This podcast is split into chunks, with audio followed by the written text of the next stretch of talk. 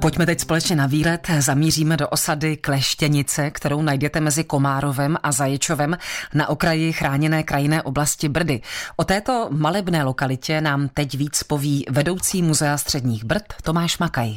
Nyní se díváme na takzvanou kleštěnickou hospodu s krásným nápisem Staročeská hospoda a s nápisem Až ráno, která je už několik desetiletí zavřená, ale když si tady býval velmi rušný život. Tato hospoda se nachází v osadě Kleštěnice. Kam až sahá její historie? Má svůj původ také již tedy v dávném středověku, ale na jistější půdu se potom dostáváme po době 30-leté války, kdy se tady těžila nedaleko železná ruda. Tady tedy, co mě zaujalo na první pohled, takže tato osada nebo ves je poměrně rozvleklá. To je takový typický podbrdský fenomén. Obec, dneska je to osada Kleštěnice, která spadá pod Komárov, si zachovala ten původní ráz tím, že jsou, jak se říká, ty chaloupky rozběhlé po svahu a je to dané tím, že okolní louky sloužily k hospodaření. Ano, a tyto louky a chaloupky najdeme na svazích pod vrchem Hlava. Údajně to tedy je podle nalezené hlavy, kterou právě zde našli v době 30 leté války a ta hlava patřila k tělu nějakého vojáka. Až tedy poté, když bylo nalezeno i tělo, tak hlava došla od počinku ve společném hrobě. Když už jsme u těch názvů, tak co taková kleštěnice právě? Jak vznikl tento název?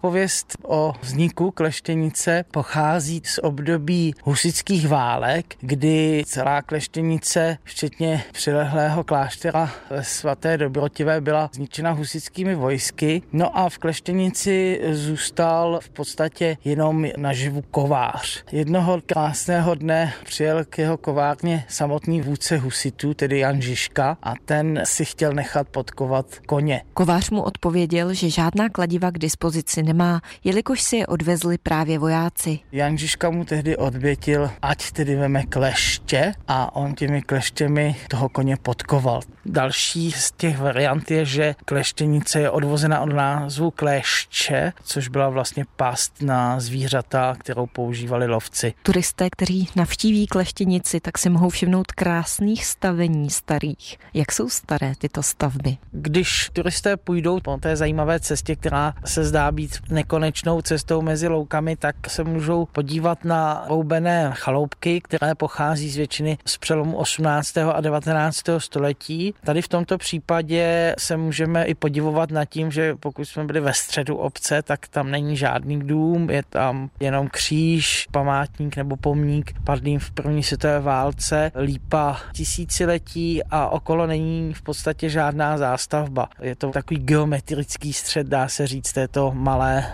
zajímavé osady. A máme tady také krásný výhled na Jivinu. Což je vlastně takový dvouhrbý kopec, nebo dneska se mu říká kopec s dvěma vrcholy. Pod Jivinou se schoulená potom tísní samotná obec Jivina. Uvádí Tomáš Makaj, vedoucí muzea středních Brd. Kateřina Dobrovolná, Český rozhlas. Český rozhlas Plzeň, rádio vašeho kraje.